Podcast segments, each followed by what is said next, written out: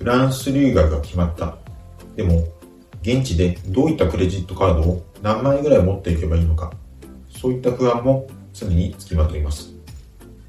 クレジットカードは、まあ、何枚作ってもいいんですけれども、結局払うのはあなた。そのあたりも考えて、どこかの会社の宣伝ではないですけども、計画的に利用しましょう。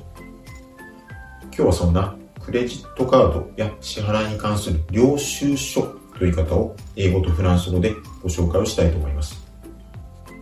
その前に、まず簡単に私の自己紹介から。私は学習塾 U 代表の小栗祐介と申します。大学では国際政治学を専攻。大学院の時にはフランスのパリ政治学院という大学に交換留学生として在籍をしておりました。当塾はフランス留学で夢を叶えたい、そういった方のためのオンラインサービスを提供しております。留学したり、そうでなくても海外旅行するときにクレジットカードどういったものが使えるのか、どういったものを持っていった方がいいのか、それは常に悩むと思います。ですが、たくさんクレジットカードを持っていても結局支払うのはあなたです。そして私も記憶があるのですが、結構派手に使ってしまい、月末に銀行から多額の金額の請求書が来てブルーになる。そんな経験もよくありました。シティバンクだったり、フランスであれば例えば BNP パリバ、ソシエテジェネラルといった地元の銀行のクレジットカードを作ることも可能ですが、ですが使いすぎにはくれぐれも注意。英語で領収書は receipt。もう一度発音すると領収書は英語で receipt です。これはレシートという単語ですでに日本語になっていますから特筆すべき点はないかと思います。では、これをフランス語でどのように言うかご紹介をしたいと思います。フランス語で領収書は reçu。もう一度発音すると、レシート、フランス語で reçu です。この reçu という単語は動詞 recevoir 受け取るという意味の実は過去分詞形なんですね。受け取られたものというのが転じてつまり領収書、レシートという意味になりました。この reçu 単語自体は英語と全く異なります。そして発音のポイントはやはり R の音。語頭の R の発音はうがいをするような仕草で、は、はに、この場合はハヒフヘホのフの音を乗せる感じで発音します。ふ、ふ。五松のシの発音。こうした発音もフランス語に特徴的です。口をすぼめながら、シュ、シュと音を閉じていくような感じで発音するとうまく発音ができます。続けて発音すると、ホッシュ、ホッシュです。短い単語の場合は、どうしても会話の方で発音をはしょりがちですけれども、しっかり発音してあげましょう。ホシュ、ホシュです。最後にもう一度発音をします。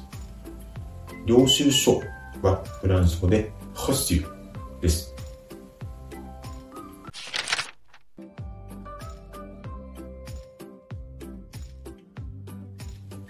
日本でも留学先でもほぼ確実にあった方が良いと思われるもの、何だと思いますか？そうですね。スマートフォン、携帯電話ですね。今日はこうした携帯電話、スマートフォンの言い方を英語とフランス語でご紹介をしていきたいと思います。日本でもフランスでもというか、今や世界どこにいてもほぼ必須なのは携帯電話、スマートフォンですね。留学生活が始まってからまず真っ先にする契約の一つがおそらく携帯電話の契約だと思います。その時に携帯電話をどのように言うか知っておかないと契約することができませんから、これはぜひ知っておきましょう。英語で携帯電話、スマートフォンはどのようにでしょうか？英語で携帯電話は portable phone もしくはスマートフォンもう一度発音すると、携帯電話は英語で portable phone もしくはスマートフォンですね。今やほとんどの人がスマートフォンを所持する時代ですので、携帯電話、ポルボフォンというのはやや時代が古いようにも聞こえますが、ヨーロッパでは携帯電話も使われていますので、このポルボフォンも合わせて知っておきましょう。では次に、これをフランス語でどのように言うかご紹介をいたします。携帯電話はフランス語でポクターブル、もしくはテレモビール。もう一度発音します。携帯電話はフランス語でポクターブル、もしくはテレモビールです。これは英単語とかなり似ていますね。ポクタブルというのはもともと持ち運び可能なという形容詞です。まあ、つまりこれが持ち運び可能なものということで、携帯電話という意味に使われます。後半で紹介したテレモビールも移動可能な電話という意味ですから、もちろんこれが携帯電話という意味になるわけですね。発音のポイントはやはりあるのと、ポクタブルのあるのとですね。あるの発音は、うがいをするような、の仕草に、この場合は、ハヒフヘホのホの音を乗せるような形で、ポクタブル、ポクタブルと発音するところがポイント。そして二つ目の単語、テレモビーも発音のポイントは文頭のテレですね。フランス語の発音のえは日本語のカタカナ発音えよりも口を大げさに広げてやや誇張めにえ、えと発音するところがポイント。テレモビール、テレモビールですね。このように発音してあげるとうまくいきます。このボクタブやテレモビールという単語は、まあ、従来から広く使われている単語ですけれども、若い世代の方などは、例えばスマートフォンなど、英語の単語をそのままフランス語にして使っているケースもあります。最後にもう一度発音します。携帯電話はフランス語でファクターブル、もしくはテレモビールです。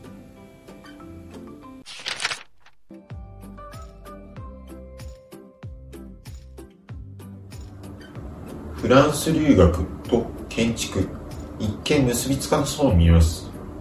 ですが、知られざるフランスは建築大国の一つなんですね。今日はそうした建築に関する単語を英語とフランス語でご紹介をしたいと思います。フランス留学を目指される方の間には建築分野で進まれたいと思われている方もいらっしゃるかもしれません。なんでフランスが建築なの？そう思った方は勉強が足りていないですね。